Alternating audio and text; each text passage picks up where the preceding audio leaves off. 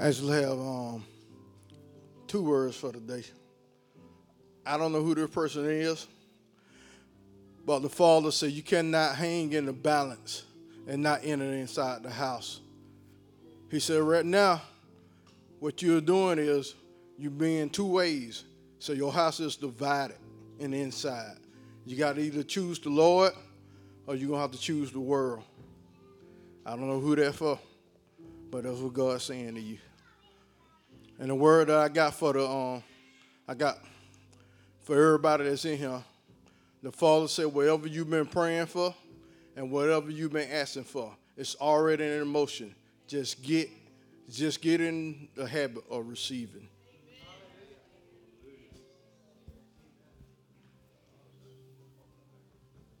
Yeah. It's open to the prophets from Fountain Gate if you have a word.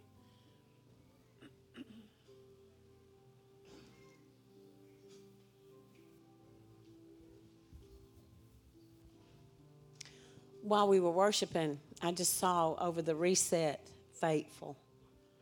This is a faithful church. This morning, I had a word for our church, and I feel like it's for the nation.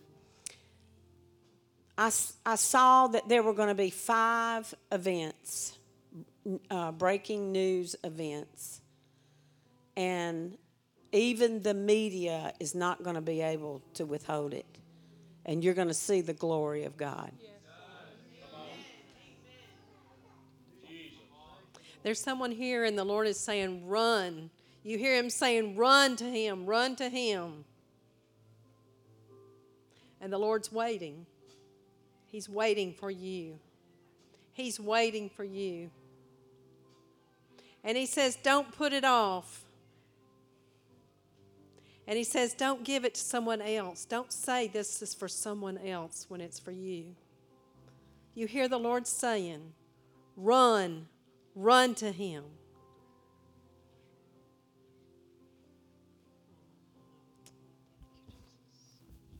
God loves you. There's somebody here that's dealing with shame.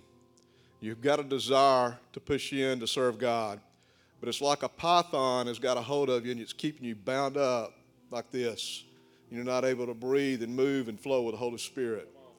God wants to roll this reproach off of you tonight in this service. If you're a co laborer here and you feel like God's given you a word for the body tonight, we're going to ask you to give it over the microphone.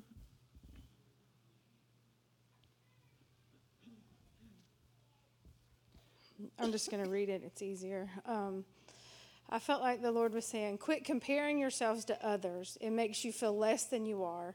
Quit trying to be what God has called someone else to be. It makes you lose sight of what I've called you to be.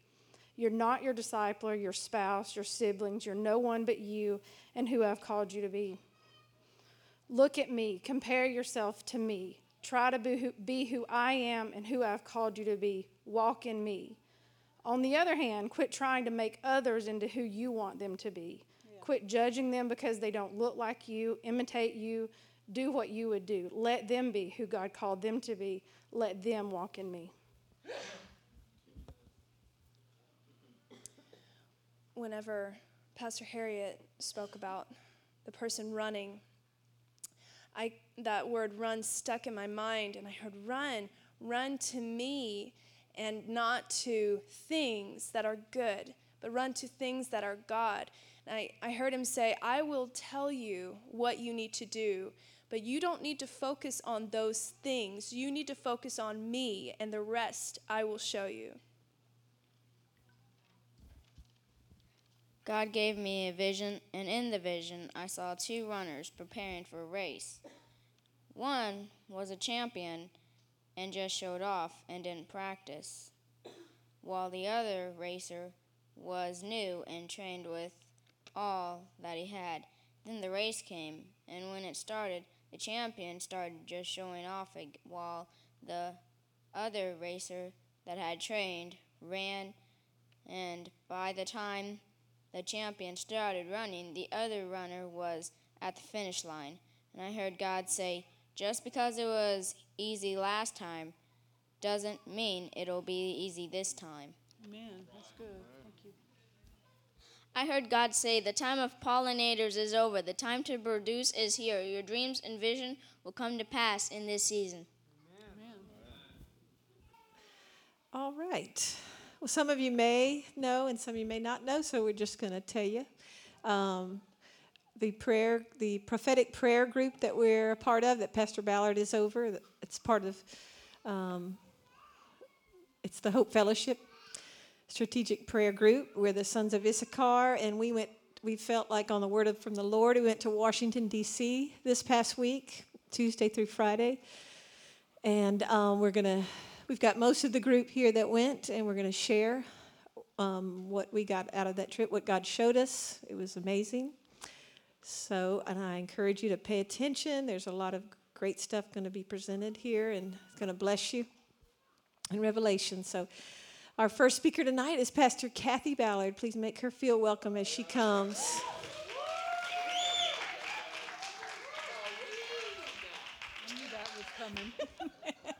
I knew that was coming. Um, you know, we don't often know very far ahead of time. God will just give us a word that, that we're supposed to go, and, and we don't necessarily know where we're going to be within the city He sends us to and what we're going to do. We just go in obedience, and a lot of times we find out when we get there.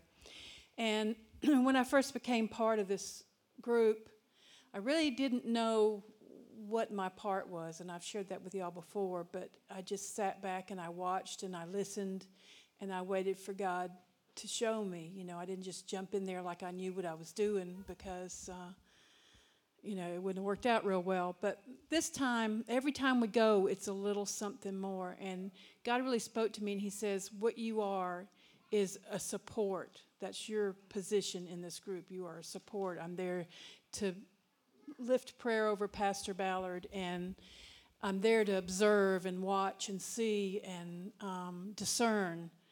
And also, this time, I became a little bit of a navigator on this trip. And but God really spoke to me through it. I, I didn't do a. I mean, it was we were go. We didn't even know where we were going, and you know where the streets were, and and it probably took twice as long to do it because it you know. But God really spoke to me. He said, "Now next time, what I I I wanted to show you what it would be like if if you tried to do things on the fly. But next time, you know, get maps, find out where, and and have a plan when you get there." And um, but God really did some things through it all and put us in places we never imagined we'd be, and we saw things that only, you know, could only be God. And you know, the thing I would say to anybody who feels like they want to institute this in their family, in their neighborhood, you know, in this area. Um, in the way that God would have you do it. It would be it's going to be different than what we do, but as far as prayer strategies and you know just pray that God will show you your place. Not don't try to like Jennifer prophesied. Don't try to be somebody else because it you know you think it looks real neat or don't try to talk like somebody else or walk like somebody else or or do the things they do that God has them doing but put you know wait and let God put you in the place that he's called you to be and what he wants you to do and you know don't feel like you have to do things in a hurry but you know, we, we all have a learning time, and we may not be real good in the beginning, but He's going to hone us and use us and, and use our experiences that we feel like we might not have done that good to be able to speak to us and grow us and show us what to do better. Amen. Amen. All right. Would you welcome Pastor Terry Lamb from Fountain Gate Church?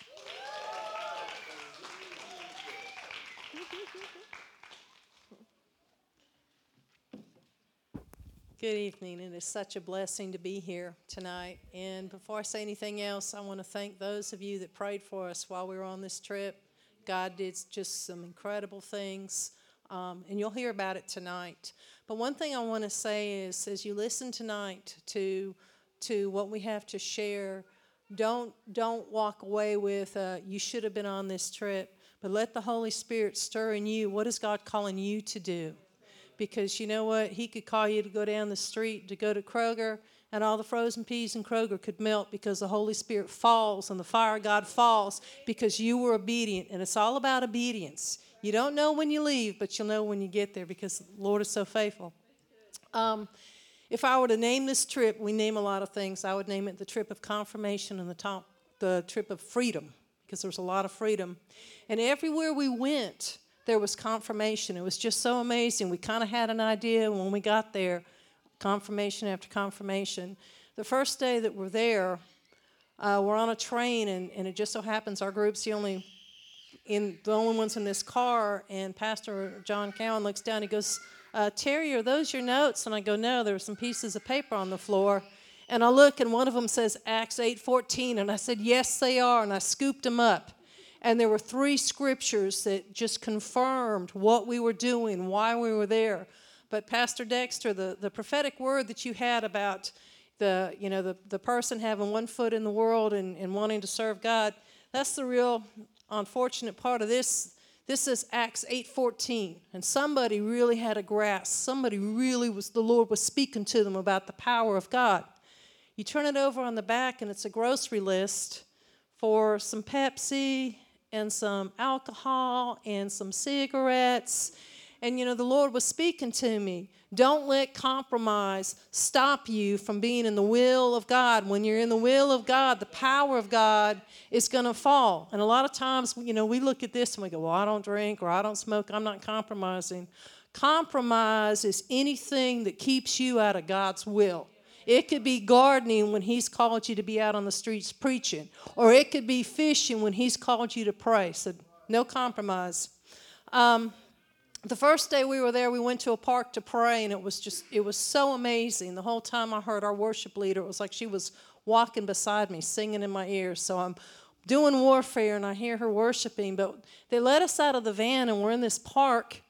And when we get out, they're rototilling the park. There's areas in the park, and they're getting ready to plant. And I'm going, man, they are breaking up the fallow ground. Thank you, Jesus.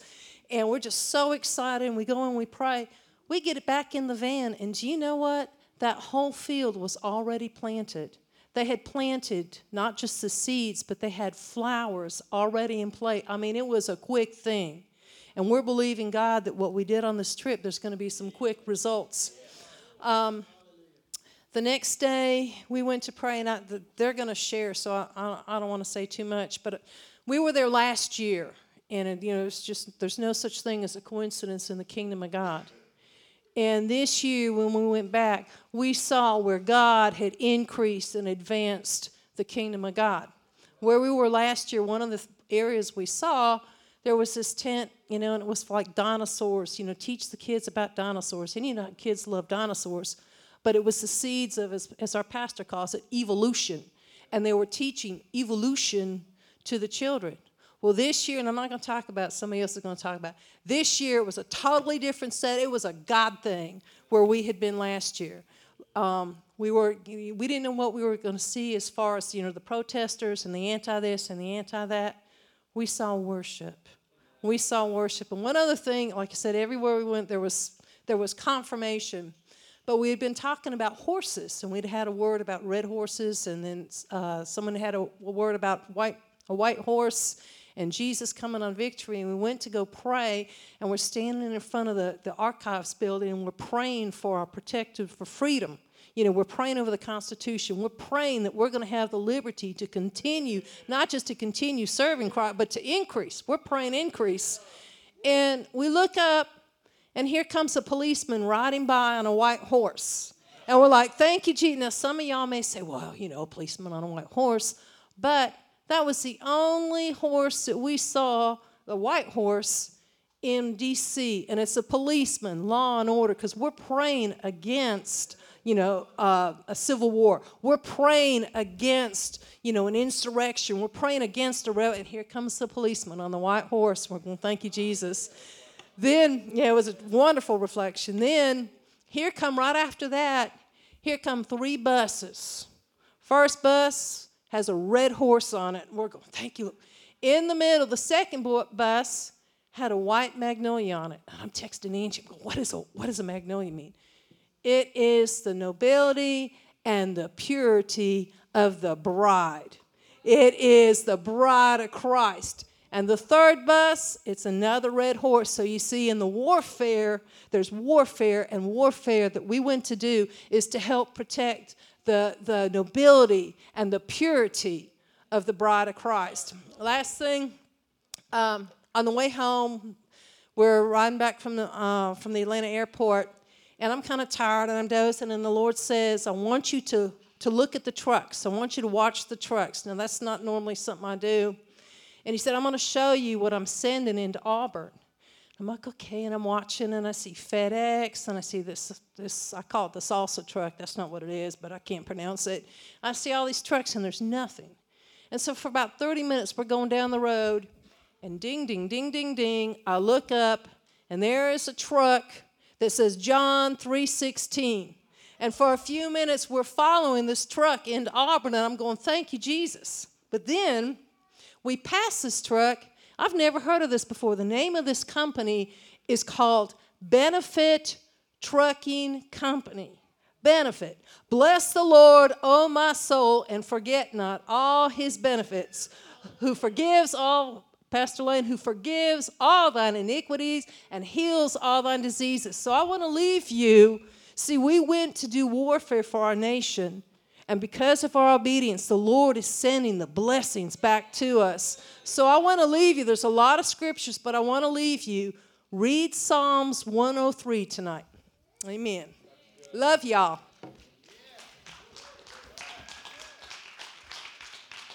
Amen. All right. Well, we did get to hear Pastor Angie Saylor this morning, but um, she's not feeling too well, so she didn't get to come. To, so I'm sad about that for y'all because it was great, but it's all right. We got plenty more great speakers coming. But I'm going to speak to you now a little bit about what I got out of the trip. y'all are sweet. Oh, me. I'm a lot like Pastor Kathy. I didn't. I kind of just sit back and see where I'm supposed to fit in because I feel like they are all so much wow. so, but God is good and He uses us all and we all fit together. And that's one of the things that's so amazing about this group. We're so diverse and but there's so much unity in our group and it just and God, that God can take 11 people from so many different backgrounds and even different areas of the country and put us together and we work in unity and the synergy we have goes go, we just it's just amazing. And um, it goes along with ephesians 4 uh, being knit together in love and we're every joint supplying that which god has given each of us. And that's my paraphrase. I believe it's just a reflection of the, the body of christ. And, and i'll read you ephesians 4 16 it says from whom the whole body joined and knit together by what every joint supplies according to the effective working by which every part does its share, causes growth of the, growth of the body for the edifying of itself in love. And um, I really agree wholeheartedly with what Terry was saying. God is calling each of us to do our part. It, it, you may not be called to this group, but you know we've heard we've said it over and over again from, in this church that God is looking for those that are available to Him. Availability is the key. There's nothing as satisfying as giving yourself over completely to the will of God. And I just encourage you. Um, Second Chronicles 16 9 says, For the eyes of the Lord run to and fro throughout the whole earth to show himself strong on behalf of those who heart, whose heart is loyal to him. And that loyal means fully committed. And it's just amazing what God can do through available, obedient vessels. And I'd just encourage you to everywhere you go, look for opportunities to be available to God and pour out the treasure that He's given us, the great treasure. You don't have to be perfect, you just have to be available. He wants to use each one of you. And um, prayer is one of those wonderful ways God can use you. And I wanted to just tell you how grateful I am that for each and every one of y'all that backed us up in prayer, that sacrificed yourself in intercession for us. You armored us in prayer, I believe God told me. I I believe that's one of the main reasons everything went so well. Um, we had some battles, of course, not with not between us, external battles, but God, we won every single one of those. God, we watched God give us a victory every time, and it was so satisfying. And I know it was because of y'all backing us up in prayer and covering us in prayer. Because um, you know the enemy's always going to want to hinder or stop what God is doing. Um, but we and um, And I know y'all are praying church, but I want to remind you that prayer is the battle plan. Prayers and intercession are so powerful, and we couldn't have accomplished anything without it. We could feel your prayers every day, and you are invaluable to the success of this God ordained mission. And I believe our fruit is your fruit. And you can read Philippians 4:17 later. And I just want to remind you that prayer is the foundation for everything. It's the foundation of the Christian life. It's one of those basics you're never going to be able to get away with, get away from. And I don't know why you'd want to anyway.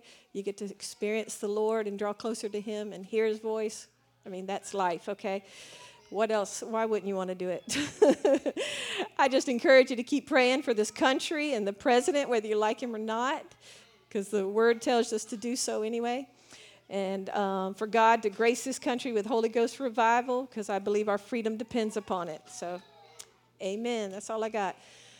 Uh, y'all can remi- help me remember who. Oh, Pastor. Oh, Pastor Sharon Strong. Would you welcome her? She comes to speak.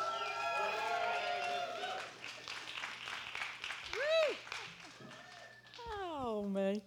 Well, I'm like Pastor Kathy. I've, I've didn't really know what I was supposed to be doing this group because, and like Susan, Pastor Susan said, all of these guys are such anointed preachers, and I'm just me.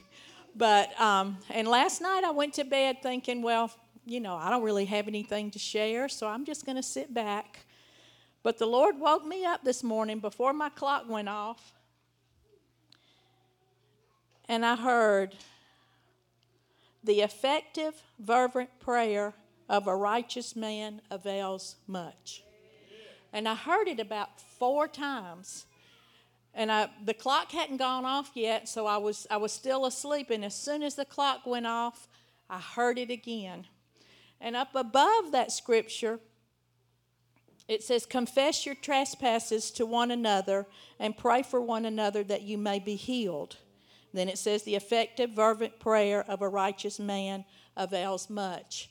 Well, we went throughout the city praying over all the streets. The, the streets were named after the different states of the United States. I can't remember all of them, but I know we pl- prayed over Alabama Street, and I think it was Georgia and Florida. So we prayed over all of the streets, and we repented for the sins of, of our nation. And God is saying that He's heard those prayers and that they're going to avail much. Amen. I love you guys. Amen. Hallelujah. All right. Make Pastor Joey strong. I think he came next. Pastor Joey, didn't you come after? Or what did I miss? Okay. I'm sorry. Come on down. Welcome, Pastor Joey. We'll figure it out. Thank you. Well, like everybody said, it was an awesome trip, ordained of God. And, uh, you know, before we went, the Lord gave me a word. And uh, the word was that uh, we have two days to fulfill this mission. Although our trip was a little longer, but we only had two full days to spend doing what we were supposed to be doing. And so he said, This is not a trip of vacation or sightseeing looking for great places to eat, although God did bless us in that area, but that was not our focus. We just landed where we landed and ate what was there.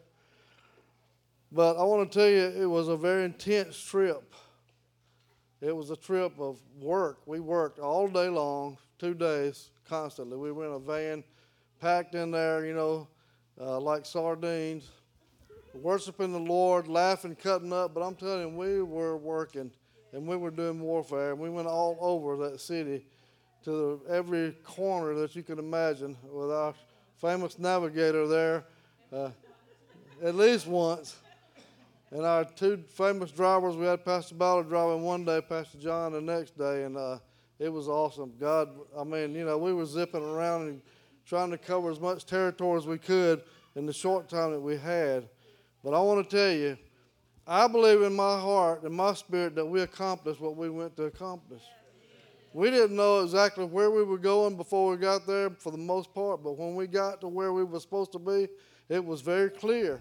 The Lord spoke, and this is it. This is what you're going to do. We got out, uh, sometimes out of the van, sometimes in the van, and we got it done. But here's what I want to say it was already mentioned about some red horses and white horses. We've had prophecies come forth over this last year from every corner of the United States and all over the world, really, that have just supernaturally and undeniably and without question confirmed who we are and what we're supposed to be doing.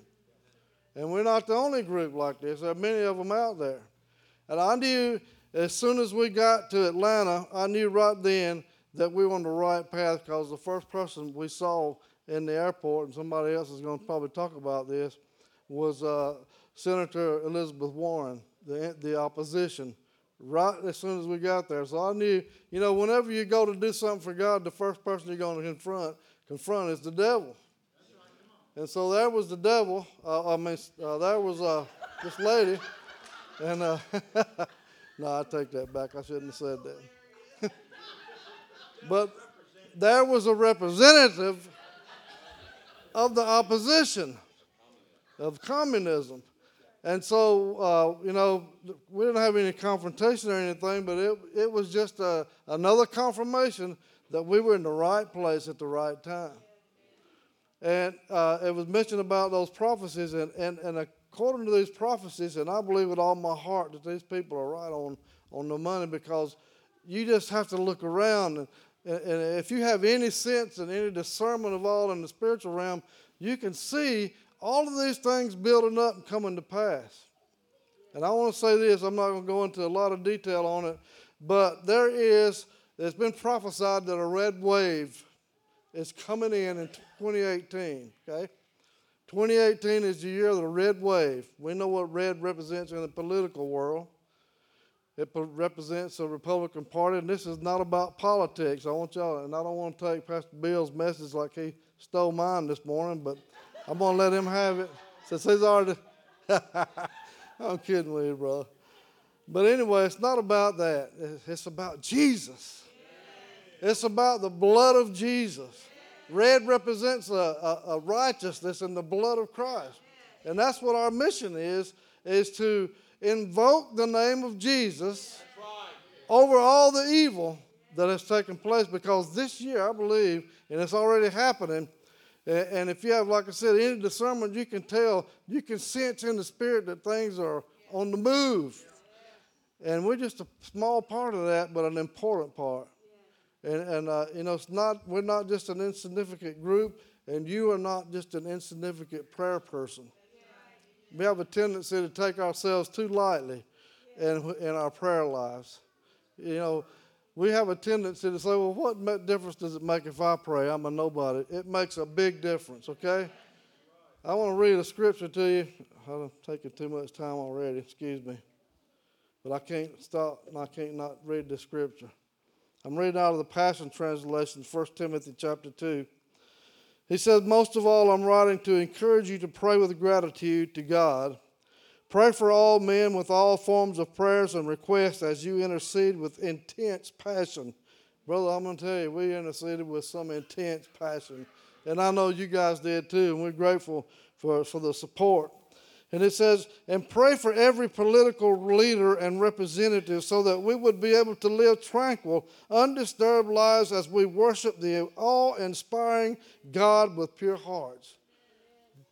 We're about to enter into a time, I'm just going to tell you, where evangelism is going to be easier for you than it's ever, ever been in your life.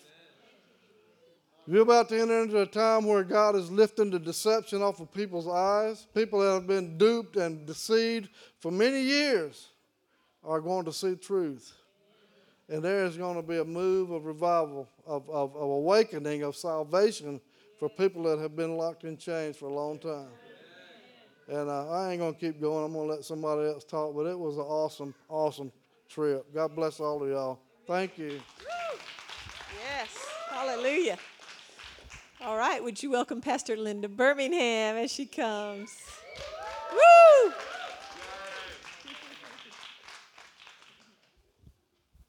Hey, everybody. Um, in this prayer group, Nothing is decided without a prophetic word. And I never told y'all this. Well, I don't think I did, but uh, somebody came in with the word to go to D.C. And so we decided we were going to go. And so uh, ultimately, uh, Fran and I have a lot of responsibility. And she called me up and she said, We don't have a word to go to DC. I said, Well, okay, let's pray. So we prayed, and God didn't give one word, He gave about four. And um, so the most important thing is that, you know, this was no vacation. Most of the time when we go, it's not a vacation. Oh, you may get to see something, but that's all you're going to do is look at it from afar. We didn't go on any tours or anything, and um, it was it was go in there, do your business, and get out. Well, on Wednesday morning, we left what about eleven o'clock, and and we did not stop until six thirty that night. We were hitting roads.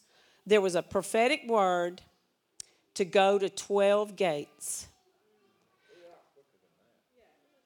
Were we? Oh, that was Wednesday, Thursday that we left. Yeah, well, we were gone all day long. And um, it was so, I mean, my neck was sore from the turns that we took. I mean, we're in this van, and Sharon says, Linda, my neck is sore. And I said, Mine is too, but I think it's from trying to brace yourself in the van because we were whipping in these streets, in and out, and praying. And, and uh, I mean, it was just, it was so intense. Well, the word that we got was. I'm. Okay. Um, the word we got was uh, Psalms 40, the whole chapter. And I'm just going to read you some of it. Establishments will come because of your obedience. There will be the first day two suddenlies, because in that scripture it says, aha, aha. And then in chapter uh, 70 of Psalms, it says it again, aha. So I knew we were going to have two suddenlies, and we did. I'm telling you, God showed up. In Psalm 70, verse 9, it says, You will finish strong. Well, we had obstacles. We had the devil trying to stop. I mean, Thursday was a day of intense battle. I'm talking battle. But God showed up and he showed out. Okay, he says in Psalm 71 16, we will go in the strength of the Lord, showing strength to this generation. The Lord told me this morning, He said, everything we did was for somebody else. It wasn't us, it was not for us. We took our money, we took our time, we took our energy just to be obedient. Just to be obedient. And it's not easy sometimes. He said, We will go in the strength of the Lord. Well, there will be an increase of anointing. And then in Isaiah 45 1, he says, I will loose the, uh, the loins of kings to open before him, levied gates, and gates shall not be shut. I will make crooked ways straight. Let them bring forth salvations. This is Isaiah 45. Ask of me things to come concerning my sons and concerning the works of my hands, command ye me. And then this, this is the key. Now, we had no idea what was going to happen, but we had these scriptures before we left. He said, I will direct all thy paths. He shall build my city and let go my captives for, for not for price or reward. Okay? When we got through with our mission, Andrew Brunson was released as a captive from Turkey for two years. He had been, he was a pastor. He was released. All right, this says, I will direct all thy ways. He shall build my city and let go my captives, not for a price or reward. Trump got on Fox News and he said, We did not pay a hostage fee. We did not pay anything. Now, you can't make this kind of stuff up. He knew that was going to happen, and he showed us before we even left. Okay? The second thing, there was a priest that resigned who was walking in perversion from the Catholic Church in D.C., a cardinal. Okay? And then the third thing was we got a report on the IDF that a woman was healed miraculously at Carlos's church in Nashville. She had gone and she had cancer. And she went back in for her um, exam and they could find no cancer. So you've got pastors being set free, you've got perversion being stopped, and you've got miracles that are coming. So believe God. Amen? That's all I got. Glory. Okay. Yeah, I normally send the shofar, shofar blasts out to the leadership. I'm sorry, I haven't forgot about sending out the praise report. It's been kind of crazy since we got back, but I'm just going to read it to you real quick. Juanita Gonzalez, the lady from Nashville, went to the doctor today, and the doctor said he couldn't understand it. She went from stage four cancer to just a benign mass that can be operated on with no chemotherapy. Another great miracle by our awesome God. That's awesome. Woo! All right. Now we're going to get to hear Pastor Bill Birmingham. Make him feel welcome as he comes.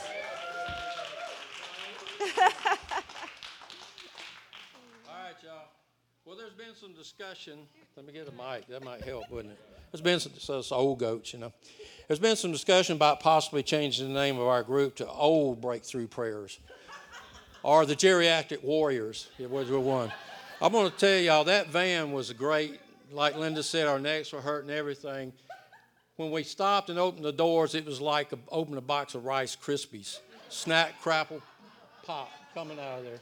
But we made it. You know, they say an army runs on its stomach. Our army runs on your prayers.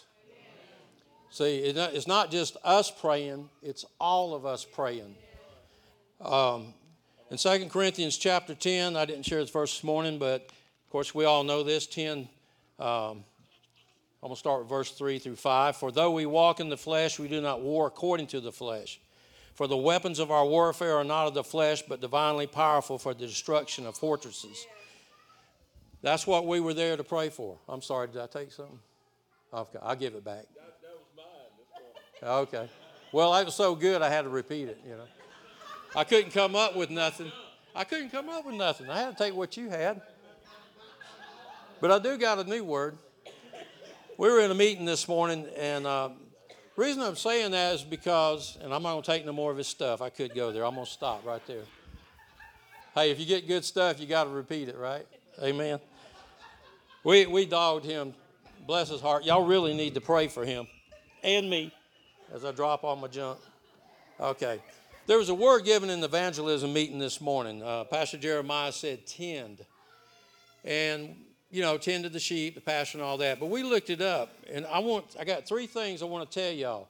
And this is what I, why I read the scriptures because we tend to walk in the flesh, and we don't realize the potential and the glory and the power that resides within this body, the holy temple of God. And we have something to take to the people. Not us, but what's in us. So 10 means three things regularly or frequently behave in a particular way or to have a certain characteristic. That's what we have. That's our characteristic is to be godly people and to proclaim the gospel of the good news and to pray for people. The second, be liable to possess or display a particular characteristic. See, it's not we just go pray and we're done, okay, we're finished, let's go home, have a party, and enjoy. Right, this characteristic is 24 7, all the time. This is what rules and reigns within us. And we have got to pray for this nation with that characteristic. The last thing is to go or move in a particular direction. That's what was said already. We, we go to these uh, places sometimes, like I said, it's at the last minute. We, we never know what we're going to be doing sometimes. I will say this what really spoke to me was while we we're in the van riding and we'd say, okay, where are we going next? And whatever area it was. And we'd say, all right, what is the main prayer or what are we supposed to be doing in battle at this place or warfare? And everybody in that van would start praying, and we prayed in unity, even though we all prayed in different words because our warfare was on. We had that. The last thing I want to share. Um, I don't know if I'm going to find it now. Maybe I ain't supposed to share it. There was a prayer that uh, the pastor Brunson gave when he prayed for President Trump. I was going to read it to you, but uh, yeah, it's in OBP. Let me, if you don't mind, let me let me read. I want us to pray this prayer. Is that all right? Is that all right, Pastor? Because I got it right here. Thank you. Hello. All right. He prayed this for President Trump. This is, like I said, it's not political at all. This is to have and to tend to this country to be a nation under God, a nation for God, and to spread that good word. I want to pray this. I'm just going to read this prayer.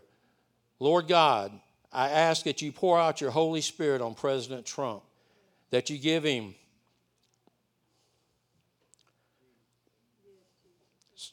sorry supernatural wisdom to accomplish all the plans you have for this country and for him. I ask that you give him wisdom in how to lead this country into righteousness. I ask that you give him uh, perse- perseverance and endurance and courage to stand for truth. I ask that you protect him from slander, from enemies, from those who would undermine. I ask that you make him a great blessing to this country.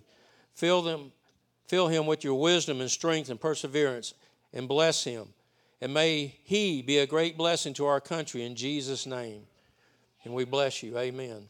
That's what our goal was, not just for President Trump, but for good men to do something and hopefully do it in the name of our mighty Creator, Father God, in the name of the Jesus in the name of the Holy Spirit. Keep it up. Keep it up. Y'all, the reason this is going on is for you. Amen.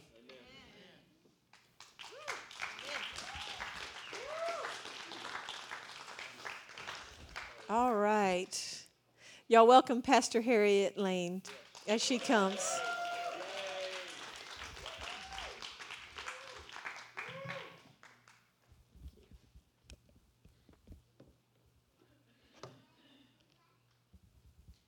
I want to thank you for your prayers too, because for me, physically, this was probably the easiest trip I've ever had.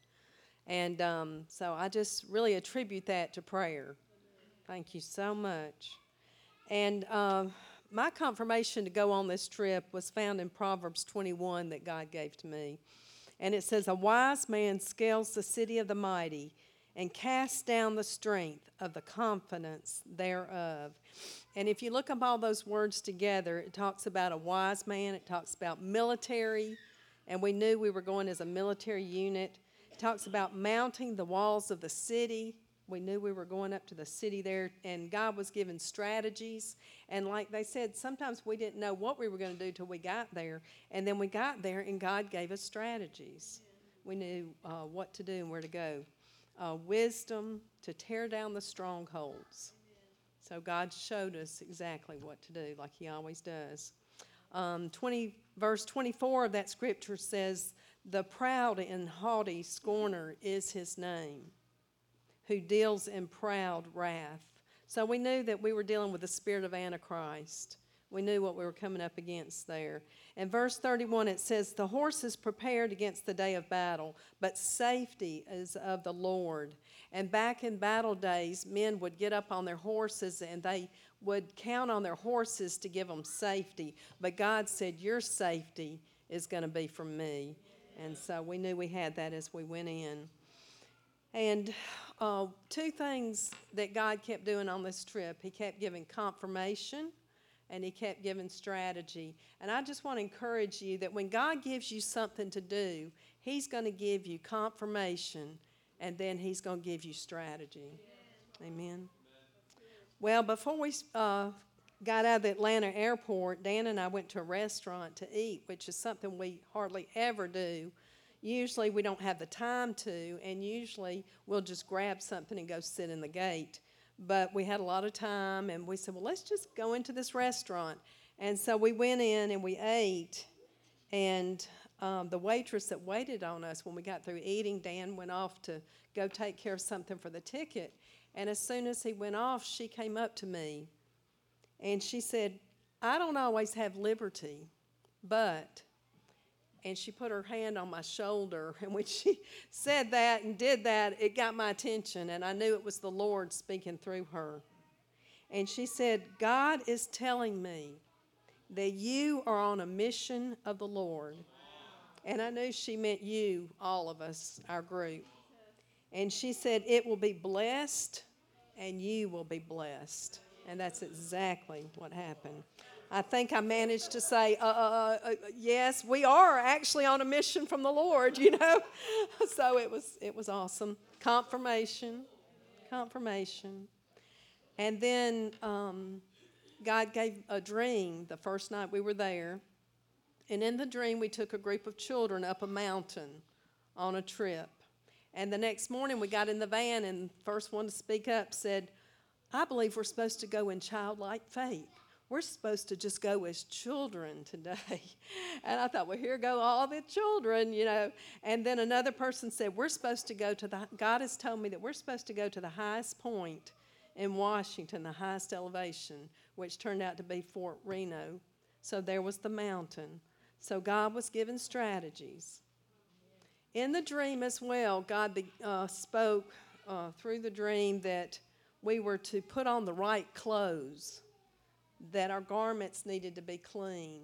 So we, you know, we were just checking ourselves and just making sure uh, if there was any unclean thing there that we needed to get right with the Lord, you know, before we went, we needed to take care of that. And not only that, but we needed to put on the right garments. We needed to, to be in the right position, just like an army has different uh, parts to it.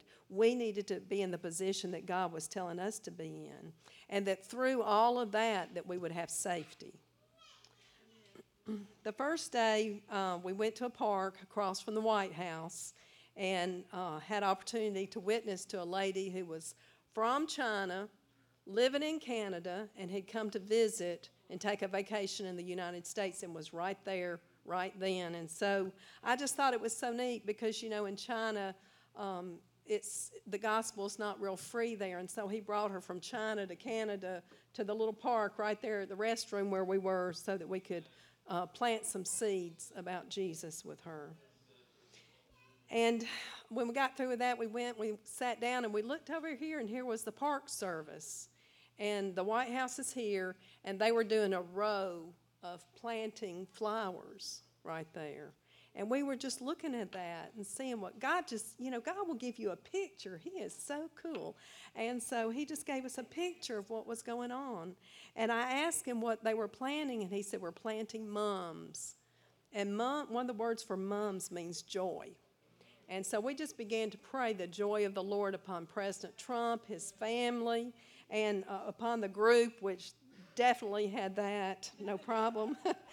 and um, I asked the man if I could take his picture. And when I asked him, he stood up straight, got his hat right, got his hoe, and looked at me to take that, that picture.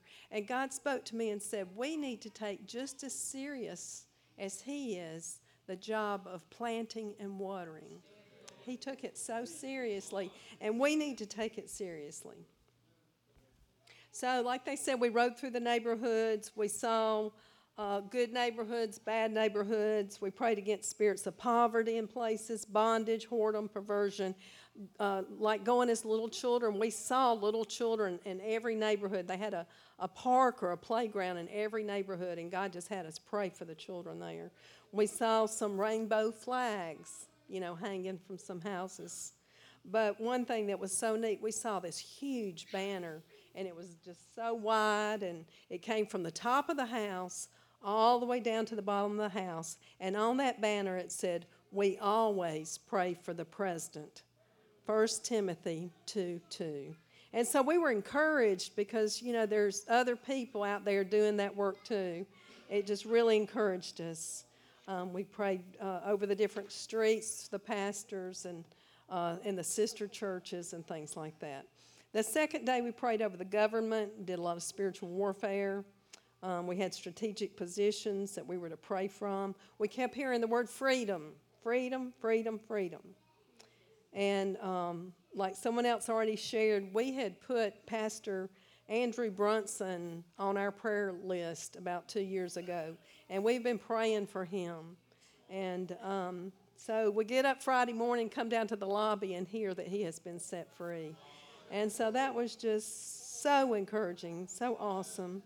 And um, like Pastor Bill said, the prayer, um, we, we were kind of hoping we would run into President Trump ourselves. We kind of wanted to have the opportunity to pray for him. We were kind of looking for him in restaurants, you know, and we didn't get to do that. But I happened to turn on the television Saturday, and there was Bruns, Pastor Brunson. And he, I, I turned it on right before he said, Can I pray for you? uh, President Trump. And I don't know if you noticed, the president was like, "Yeah, you can be praying for me," and it, and uh, he gets down on one knee, and it just hum- I know it just humbled, had to humble President Trump as he laid a hand on him and prayed for him. All the prayers that we had lifted up that week, he just he was able to pray that into his ears, and I really believe that he received those things. So God is good. We had a great trip. And I want to just say one more thing, and that's something that you probably all know, and that's that your pastor, Pastor Ballard, and my pastor,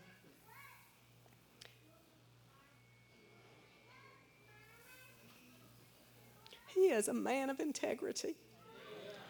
We had several circumstances come up that were beyond our control not things that we could help. And I want to tell you that we watched him, and he went above and beyond to do the right thing. And so uh, I just want to say that. That's you, Pastor Ballard. God bless you.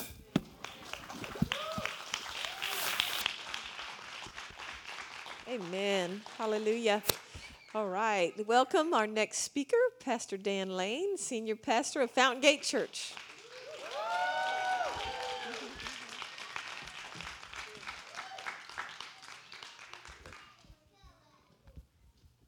It's been mentioned, but I'm going to go ahead and reiterate this. You're not junk. Nobody here is junk. Everybody here is made special. You're made in the image of God. You're given a gift mix that's totally different and unique from everybody else. God can use you just like He used me. And I'm not anybody. And this, each one of these people in this group will tell you the same thing that we just want to do what God wants us to do, and we're obedient, and God uses us. And he uses some astounding, very, very astounding ways. And he wants to use you the same way as well. Now, something came to my, my heart. God brought it up this morning when we were worshiping, and I shared on that in our service. And I wasn't planning on doing it at that time, but I feel like it's very relevant to what we're doing.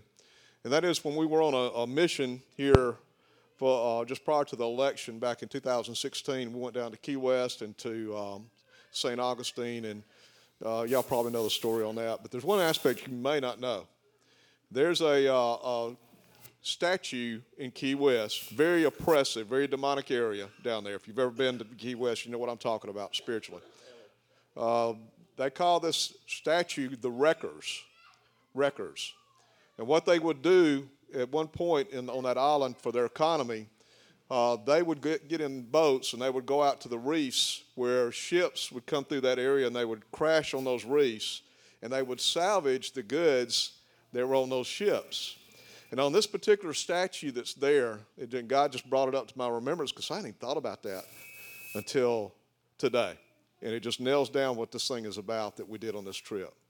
There's a man that's standing in the, in the, the, the slope of the, the deck is there, and the, you can see the mask going up on the statue. And he's standing there, a big, burly guy, and he's got a baby, a young, not really a baby, a young child that's on his back. And if you went back and read the description on this, this plaque, he went in and they, they would find children and sometimes other survivors on that boat. And they would save those children's lives and bring them in. And what we went uh, to D.C. to do was not for ourselves. It was for these little ones that are here to give them a future and a hope. Amen. So that's what this is all about, and, and uh, we sacrifice the time. I mean, this this is a busy group. We've got a lot of stuff that, that we need to be doing, but this was priority. God spoke. We we uh, we took off to go, and I didn't share this with the group, but God spoke to me. We were going to be in Joel chapter two on the trip. So I'm going to go ahead and share a little bit on this, which is deviation from this morning. But in uh, 2 2, it says uh, that this is a day of darkness and of gloominess. And where we went, there was uh, heavy, heavy darkness on the city of D.C. as we traveled around to 12 different gates. We went also to the highest point in the city, and we also went to a place of four corners, and I'm going to get into that in just a second. Uh, a fire devoured before them, and the fire of God was on us as we traveled through the city. And it says in verse 7 they shall run like mighty men, and they shall climb the wall. The wall is that prayer hedge that we were a part of putting up and walking in. In verse 9, they shall run to and fro. They shall drive a white van to and fro through the city. That was God. There was no mistake on this trip. That was the way we were supposed to do that.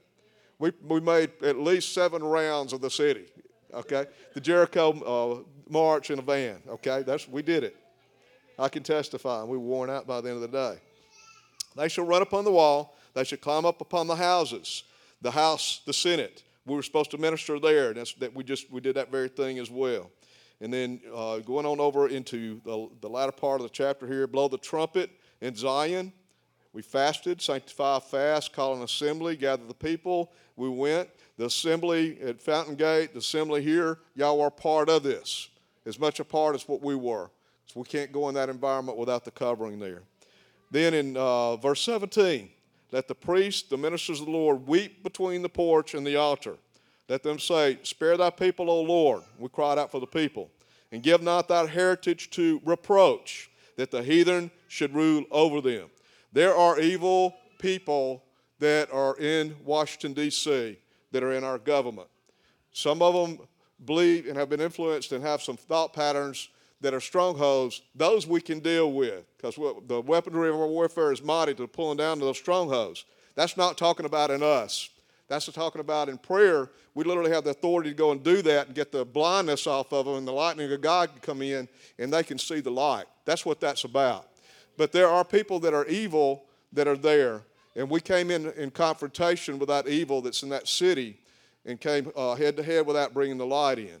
If we don't do that, if good men do not do what we're supposed to do, evil is going to prevail.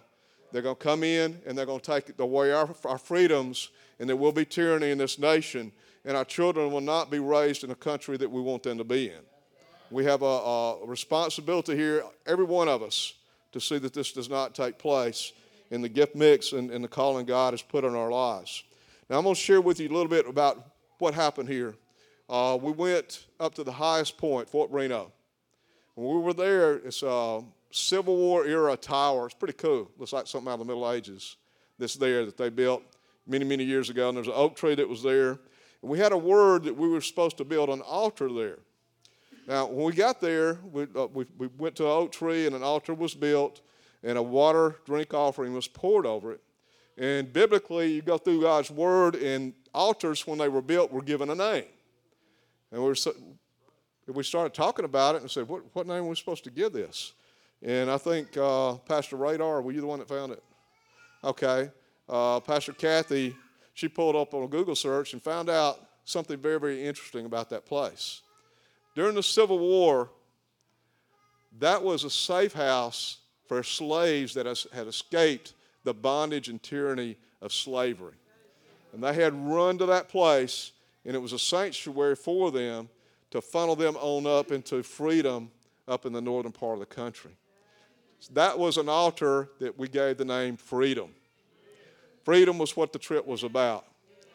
We drove the next day and we made a turn when we were up on Capitol Hill, and I looked up and it blew my mind.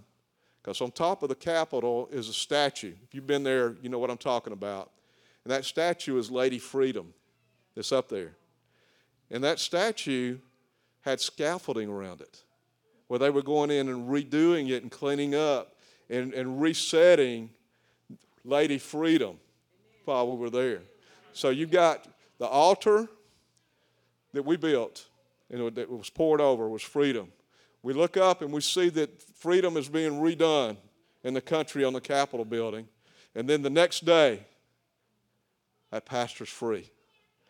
He was in, in bondage in Turkey. So that, this is a season of freedom. This is a season where God is going to use us if we understand and flow with this anointing He's given us to walk in. And it's going to be a dynamic maybe we're not used to being in in the past because the power and authority is going to be there for us. Amen? Now, the first place we went to on uh, Wednesday, I'm going to back up to that, was uh, a square, and it was right next to the White House. It's called Lafayette, uh, Lafayette, uh, Lafitte, depending on what part of Alabama you're from. Okay? Lafitte Square, and it was uh, named that after a general who came in from France and was a general, one of our allies during the Revolutionary War. That particular uh, square, that garden, has it's made up of seven acres, the number of completion there. Lafayette in the French means faith. We had no clue when we got there. So we go to the Faith Square that's right in the back door of the Capitol, of the White House, where the president resides. And we began to go into ward and precatory prayer there. And there, there were four corners around that particular square, universal truth. So we had uh, the, every aspect of this was dealing toward and pointing toward freedom. And the generals that were there, some of the things that were on those statues in those four corners were astounding. Uh, one of them in particular uh, had a shield and a, sitting on top of a globe, and standing on that was an eagle, intercessor, the eagles, the intercessors. On the other side of that one particular uh, statue, there was another eagle. And that eagle, it wasn't like the one that's, that's on the Mexican flag. This one had a viper and had it slammed down on the ground and was about to kill it on top of the globe. So, this is the, the picture of intercession. That means to come down beside uh, someone, to come in, in their favor, and to cry out to God for them. There's going to be two things that are going to happen, two different types of meetings. But every time a meeting will take place, and this is what happened with us when we were up there on, uh, in, in D.C., you're going to come in a meeting between the people that you're praying for and Satan, and you're going to come in a meeting place between those people and God Himself. And that's what we were doing. We were praying for y'all. We were praying for the people of this nation, ultimately affecting people all around the world. And as importantly, we were coming between the people and the, and the devil and what he was trying to do in killing this country and, our, and taking our freedom away. But it goes, I mean, just, it was a wild, interesting ride as we went around that, that particular place. And that, that, uh, that was the only place we had a policeman come up and was following us. And I thought, to begin with, he was going to hassle us. But Pastor Terry got a word that God sent him to watch out to protect us. Because he was, I noticed he kept looking around and kept watching us while we were doing what we were doing. And he didn't mess with anybody else. And we were doing some serious imprecatory prayer there, and it was, was really, really dynamic in what we're able to do. God's word is very clear, and this is pretty cool right here, that uh, if the foundations are destroyed, you know, we don't have any hope. Is that right? Well, the, we were uh, in Washington, D.C. back in 2005 with a group, and we went up there to pray over the city. When we were there, this was Pastor Han, and uh, primarily they were people from uh, what was Believers Church at that time. We went up, we prayed over it. Um, we went to the archives, which has the Constitution, the Bill of Rights, Declaration of Independence, the original articles in the, in the papers are there and, and uh, neat to go in and see that. Everybody needs to go up there and just see that, if nothing else, at some time in your life. It's not like going to Mecca or pilgrimage. I'm not saying that, but it's a good place to go. Well, we went across the street, and there's a sculpture garden that's there, and we broke covenant there. We ate as a team at that place. So I felt like we had a connection there. We had some authority because we had broken bread in that garden, and it was really a neat place. Good spirit was on it. And that was just one stop of many that we took on that trip. Well, when we were there last year, we went back and we were praying along the mall, which is just, let me, let me draw the picture here. Here's the archives right here. Then you've got uh, 7th Street runs like this. You've got Constitution that runs here. So you got the archives, across the, the Constitution is a sculpture garden, and there's a little street that comes here, and then you get into the mall here that runs between the Capitol and the um, Washington Monument. Yeah, the National Mall, not a shopping mall. Yeah, not a shopping mall. This, this is a several mile long piece of uh, lawn, and uh, uh, it's, it's surrounded by a lot of different museums and that type of thing. So now we're getting back to this garden that we're talking about. Last year, when we were there, we were praying all over the area. We had specific missions. And we just happened to, step back into this garden just as a happenstance. It was something that drew us over. Pastor Ballard was not there at that time as the head of the group. And we walked in there, and there was an oppressiveness and a demonic spirit and presence that was there that was not there in 2005. And I've been to some places where the, the demonic oppression is so strong, it, it hurt my chest. You, it, I mean, it was that heavy. So I've been in some demonic places where we fought some warfare before. And this was in that vein. I said, Whoa, guys, we need to get out of here, and we need to get out of here quick because we're at the wrong place without our authority here. And, and we scooted everybody out of there. And since that trip, it's been burning in me that the enemy had come in and taken some ground there that he didn't have any business to, to try to take. Because you see, this garden is right there at this gate, and he's right across from the archives, which are the foundation of our country and our liberties. So we need to understand what this was all about. And there's an idol that's in that place. I mean, I've got a picture of it. So this is where I did not know for sure we were supposed to go in there till we got there to pray. And that's where we had the white horse come through, then the two buses, and I knew we're on. So we walked in, and the warriors, we prayed over it. Uh, one end of it was fine, and we got down on the end where that idol is, and we went to war down there. And we prayed, and we got a release. Problem, though, is I could not get any closer to it than from here to that door. It was blocked off. So we're not able to deal with it totally. All right, so remember the archives is here, the garden is here. So we come out and we walk across the street, and there's a tent that's sitting there. Now, this is cool, guys. I know this is going a little long, but this is cool. There's a place called David's Tent that's there.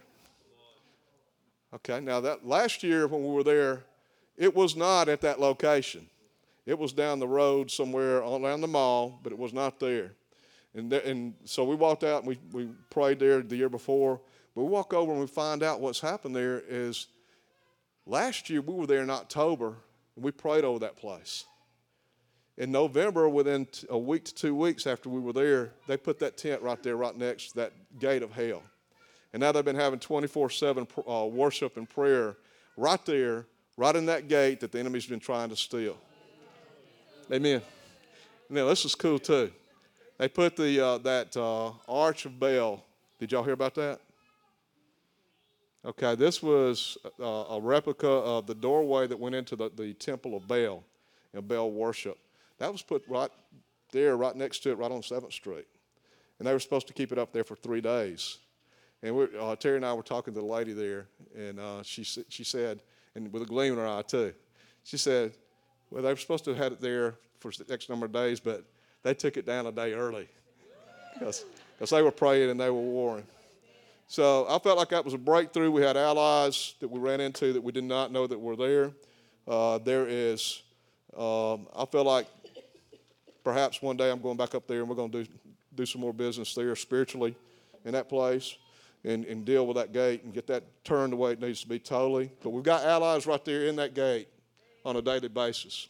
And so God's doing something. We saw it, and we, uh, we came away very encouraged by what we saw there. Amen. Glory. All right. Now, welcome our pastor, Pastor Mac Ballard, as he comes. Woo!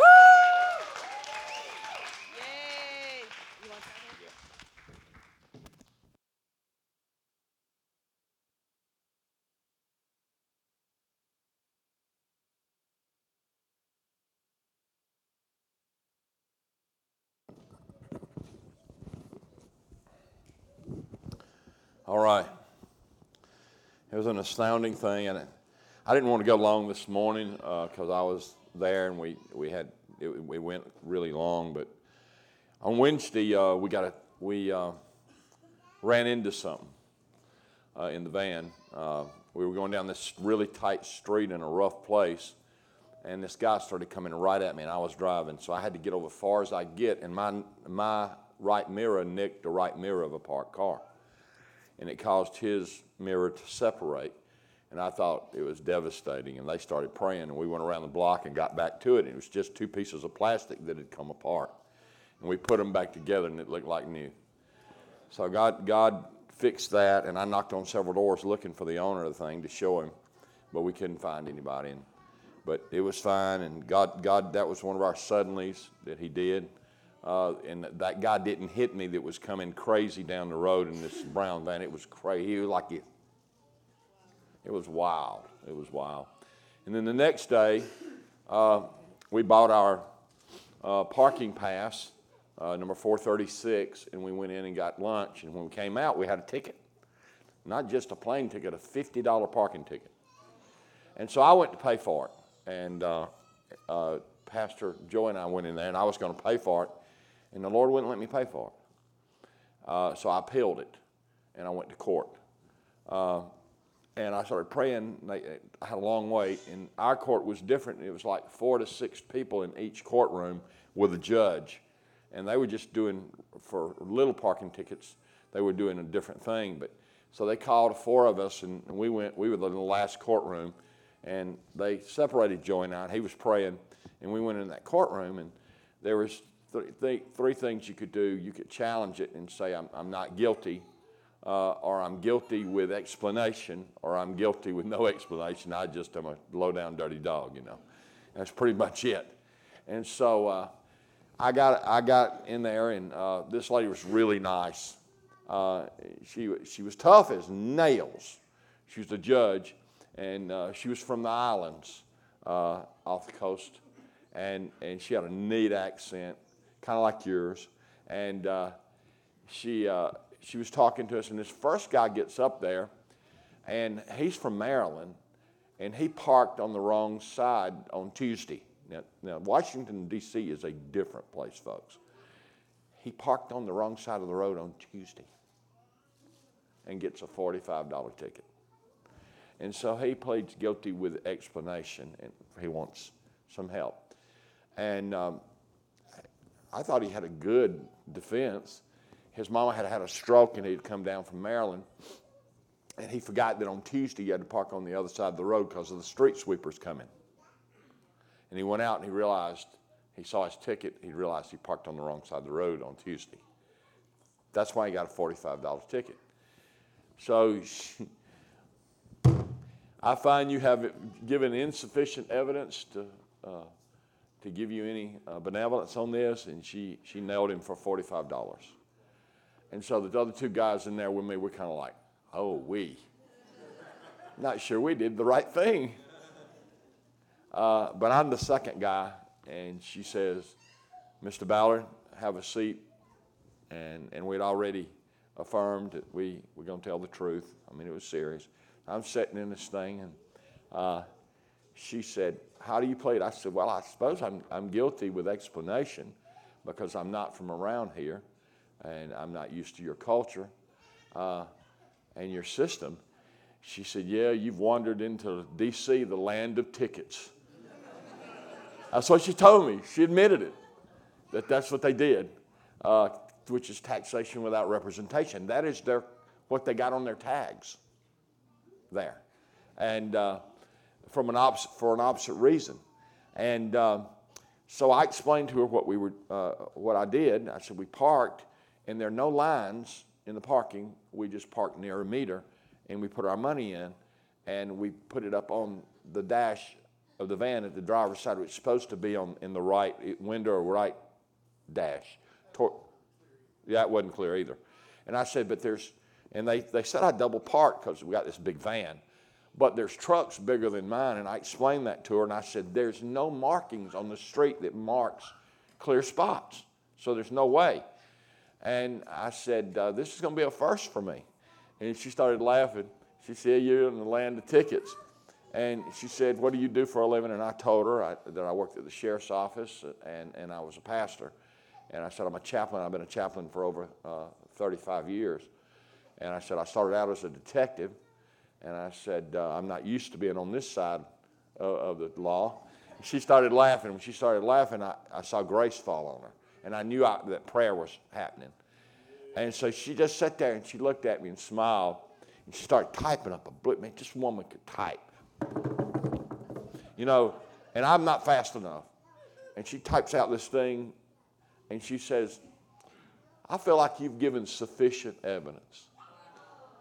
So I don't believe you're guilty, and uh, I'm going to let you go without a fine. And the other two guys, boy, they went, oh man. And they, they almost started clapping because they had a chance. that first one, man, she dropped the hammer on that poor dude. Boom, you know. And we were all like, oh, God, we're in the wrong courtroom. You know, a hanging judge. And then, then all she changed all the way around for me. And it didn't cost me anything but some time. And she gave it to me, and, and um, I went back to the van there, all yahoo, you know, because we thought that was a suddenly and a breakthrough. We felt like we had a breakthrough because there was an unfair attack. It was a, it was a bogus ticket. And she knew it was a bogus ticket. And what they do, they hope that and every one of them in there had out of, out of town tags. I want you to think about that. They hope you're just going to come in and give them your money so you can just get out and, and heck with it. But no, that's not what we did, uh, us four anyway. And there was six more in a room, and then six more in another room, in another courtroom. Uh, but they let us go. She let us go, and then um, that was the second day. The first day was the, the, the mirror. And we, we had some real attacks uh, because we were there for a reason. Uh, but I'm going to read the scripture that Bill tried to steal from me in my own church, in my face. Dexter, y'all deal with him when he leaves.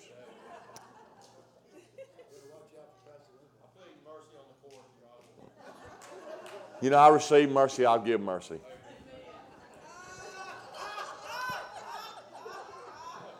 Second Corinthians 10 3.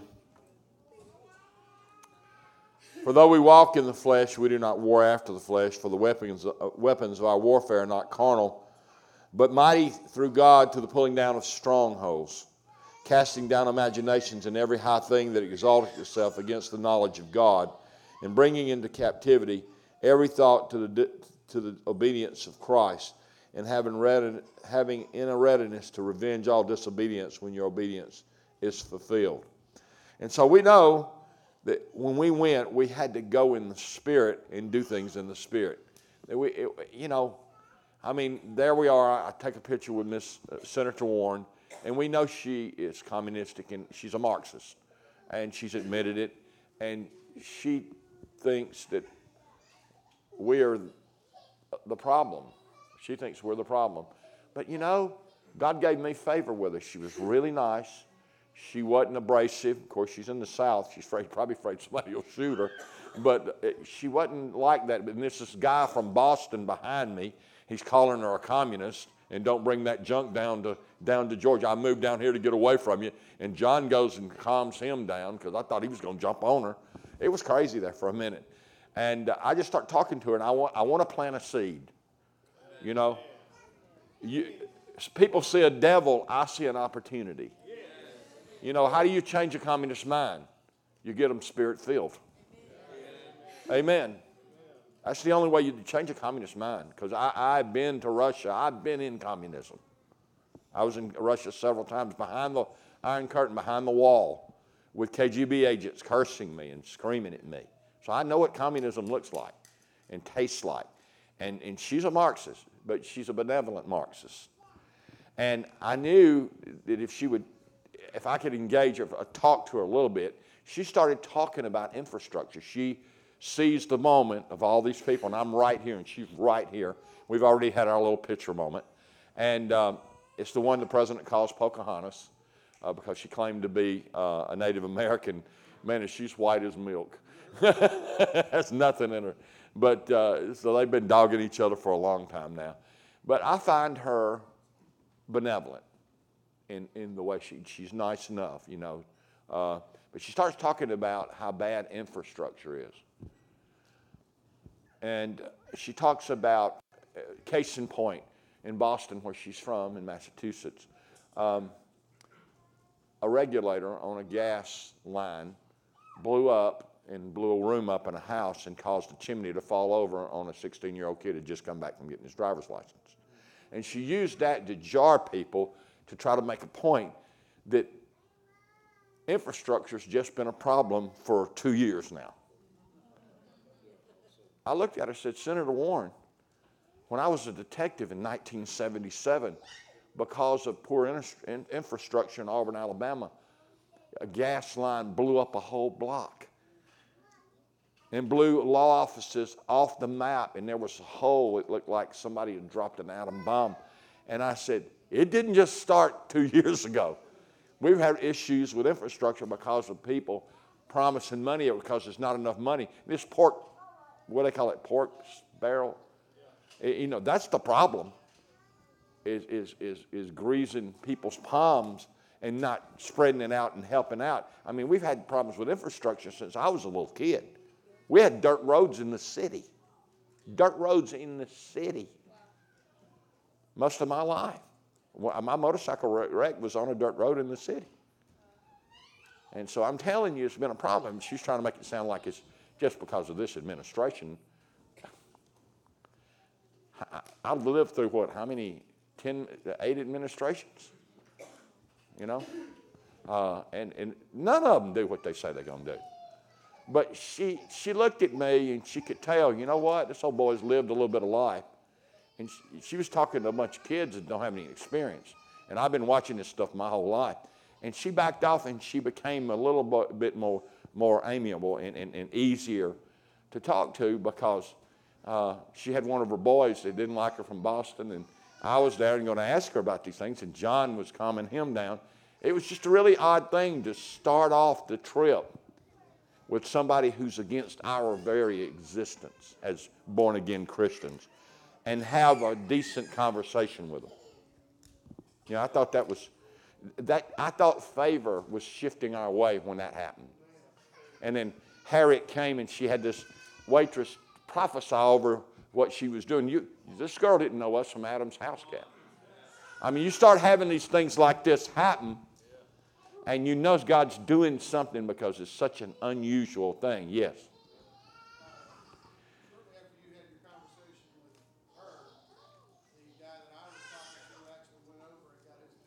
He sure did. The guy that called her a communist, they had a picture and they kind of came to some kind of resemblance of, okay, you got your side and I got my side. It, it wasn't ugly anymore. But it, the flesh never wins. It, never wins. It, it never wins. But I wondered what I was going to share that really impacted us, what, what would be an impact. And, and God gave me a word two days ago. He woke me up and he told me to tell y'all what we did that y'all could do too. What we did on a national and international level, you're supposed to be doing it on a local level. And I'm about to teach you how to do it at your home. Whether you receive it or not is up to you. Uh, but I'm going to ask grandma and grandpa to come up and mom and daddy to come up. I'm gonna, I'm, and I'm going to need me three new kids to be the kids in this little skit. Who am I going to let be the kids in this? I had the uh, uh, Pagan brothers this morning. They were the kids. Who? You want to be a kid? Come be a kid then. You and David. And yeah, yeah. You're going to have to hand her off because you don't want to do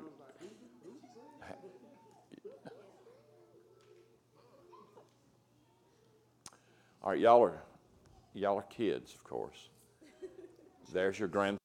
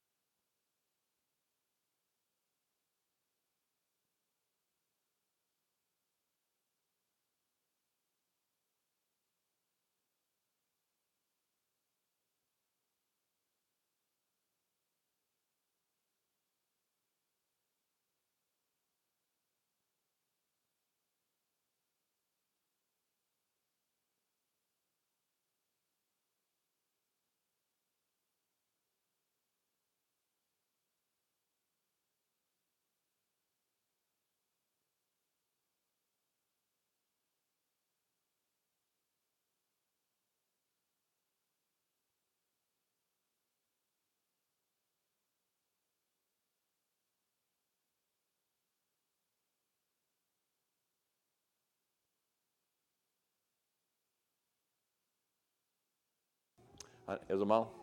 All right. So, so here we are. We're going to we're going to do. I'm going to show you from a mom and daddy, kids, and grandpa and grandma perspective. This is all we do, but we do it nationally and internationally, and we have international fruit. We have proof of fruit. If you want to talk about it, come talk to us about it, and we'll show you proof of our fruit of God changing things from a national perspective right now, which, affects international perspective. And, and we've, we've had it change some things. We're not complete, we ain't perfect, but we've had some things that happened that were truly miracles. It changed perspective and changed things and changed things better for Christians.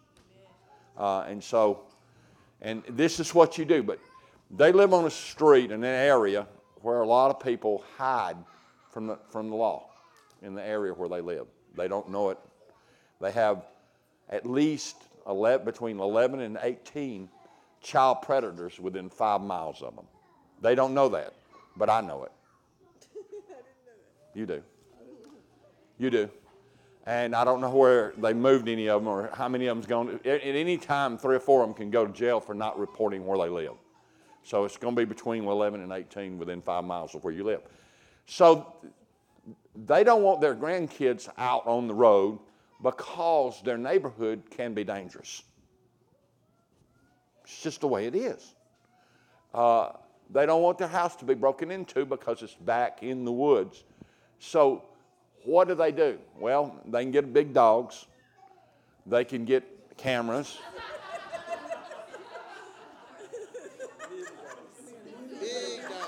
We're, we're talking about people got good sense. So. Yes, we can. Cameras. All you can get cameras before I was so rudely interrupted. And, and they, they, they can get alarms and they can spend a bunch of money and they can do all that, and, and that's fine.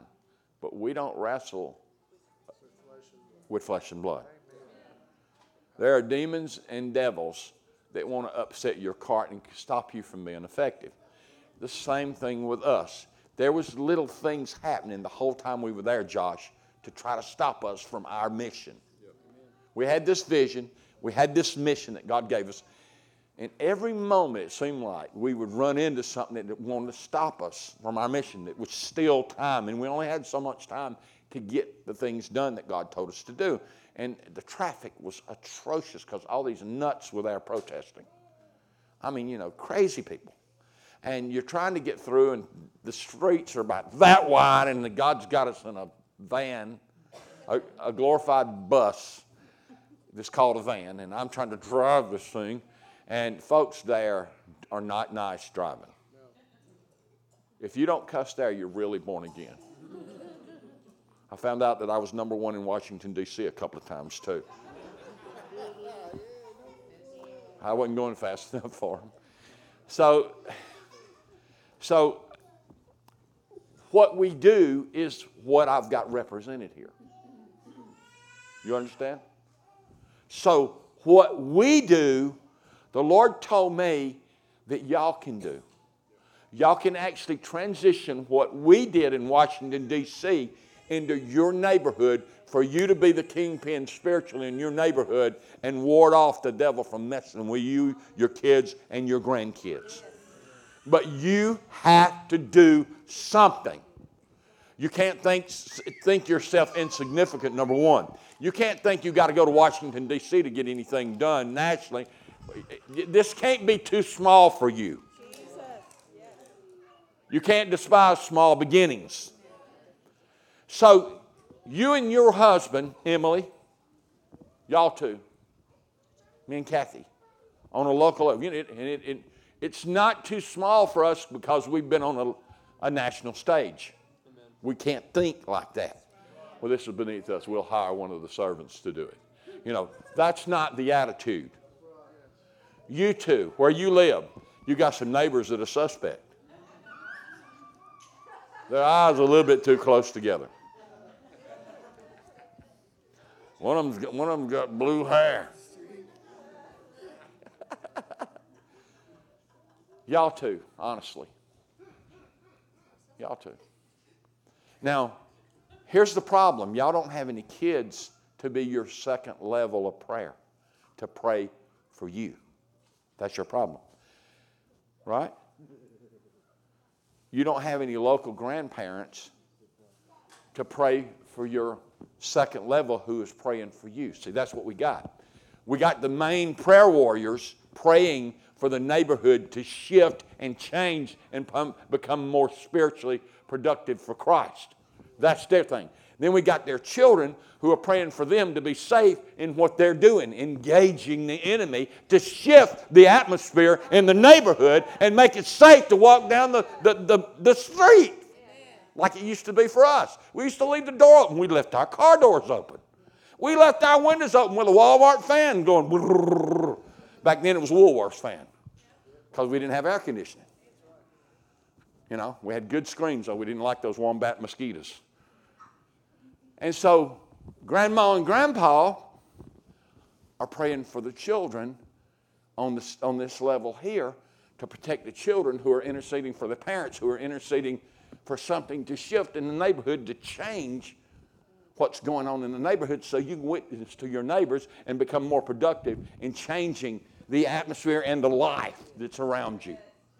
Don't tell me you can't do that. Okay. All of you don't have children that got sense enough to pray.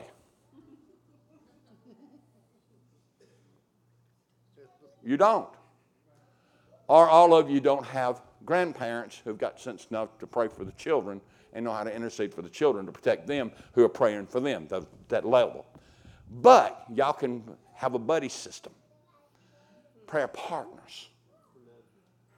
And y'all can do this. Like, y'all can pray for the neighborhood like Monday. And y'all can intercede for them. And y'all can draw somebody to intercede for y'all and protect y'all. Then on Wednesday or Friday, whenever y'all got time, y'all can pray for the change in the neighborhood. And then y'all can intercede for them, and y'all can draw somebody to pray for y'all, like maybe your dad and mom, to pray over y'all to protect y'all while y'all trying to protect them. Y'all can get this thing done. You just got to get some prayer partners. But you'll start seeing breakthroughs in your neighborhood like we're seeing breakthroughs nationally and internationally. But you got to put in a little time. Are you interested? That's, that's what's important that you see that you can change something and it, it won't take you 10 years to do it. If you hope, it may never change. If you're proactive, it'll change soon. Well, I hope it changes, Lord. No! The violent take this kingdom by force. You go to war. But you need somebody interceding for you and somebody interceding for the intercessors. And you've got to get you've got to come up with it. You kids can do this. You young adults can do this. Y'all here, you've really got some neighbors that are suspect. Don't you want them saved?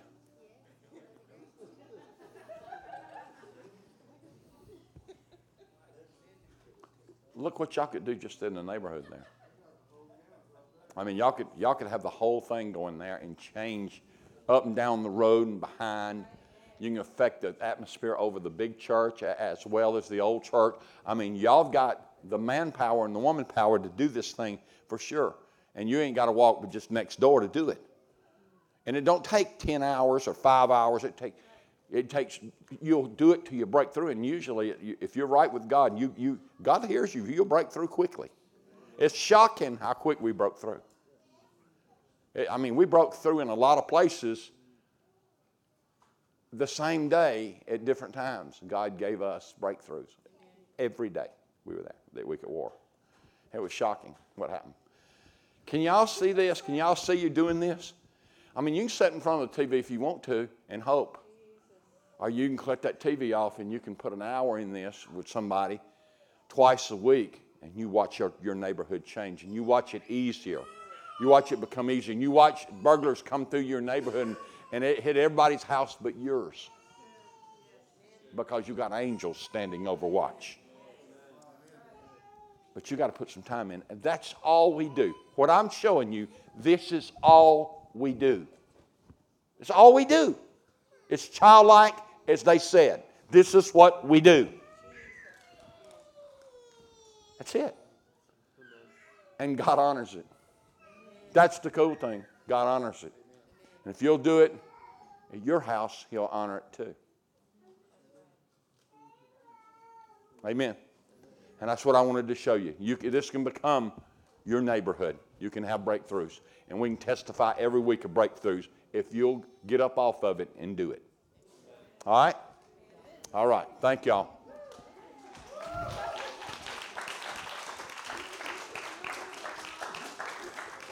Hey, go sit your butt down. Yes, sir. Or I tie you up.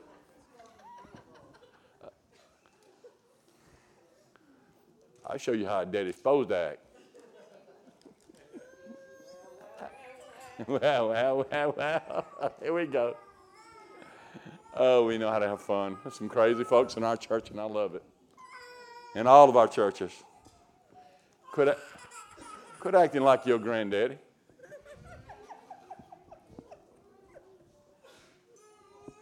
It sure is good to see old Richard up there playing the guitar today. You know that Jucker was a missionary. Up there four weeks out of a plane crash, and he's on his back on the worship team with a, frac- with a fracture in his neck and three down his back. That's crazy. I looked up there and I saw him on, on that guitar. I went, oh my God, that's a bad man right there. You know, you couldn't, you know, you can't tell nobody that. You know, I was in a plane crash four weeks ago fractured my neck and threw down my back, and I helped lead worship this morning. There. You weren't in no plane crash, fool. You fell out of a wagon. they wouldn't believe it. If you tell somebody that, don't even, they know used to tell these people outside our church. They don't know that they were in a plane crash. Uh, they, would, they would not believe what I walked in and said and saw just now. It's always good to see you up there, though. Man, the devil tried to kill y'all if he's ever tried to kill anybody. Wow, that was something. Man please get a name brand plane next time. No more kites. No more flying kites. No more Fred Flintstone airplanes. it was really a nice airplane. I don't know what happened. It was fast, I know that. But it's good to have visitors back. Uh, I'm excited that y'all came. Thank y'all for coming. Uh, I believe we learned something tonight. I believe we got our faith increased and our hope increased, and I believe that you got a vision at your house how to change the atmosphere. It's m- more simple than it is hard. It's uh, the devil's a liar, and he tries to deceive us and make us think that the things of God are are unreachable for us because we're just nobody. Nobody, everybody's nobody without Jesus. You got to understand that. We all need Jesus. We all need the Holy Ghost. We all need the Father. And, and without that, we're all, we are all just beating our head against the wall. But the neat thing about it, we can shift now. And we can take this vision and we can be our own operation breakthrough uh, prayer at, in our neighborhoods. Why don't you lead your neighborhood? Why don't you start in your neighborhood at your house? And watch things start to change when you shift the atmosphere. Okay? All right, let's pray um, and dismiss. I'm going to ask Pastor Joy Strong. Pray and dismiss us, sir.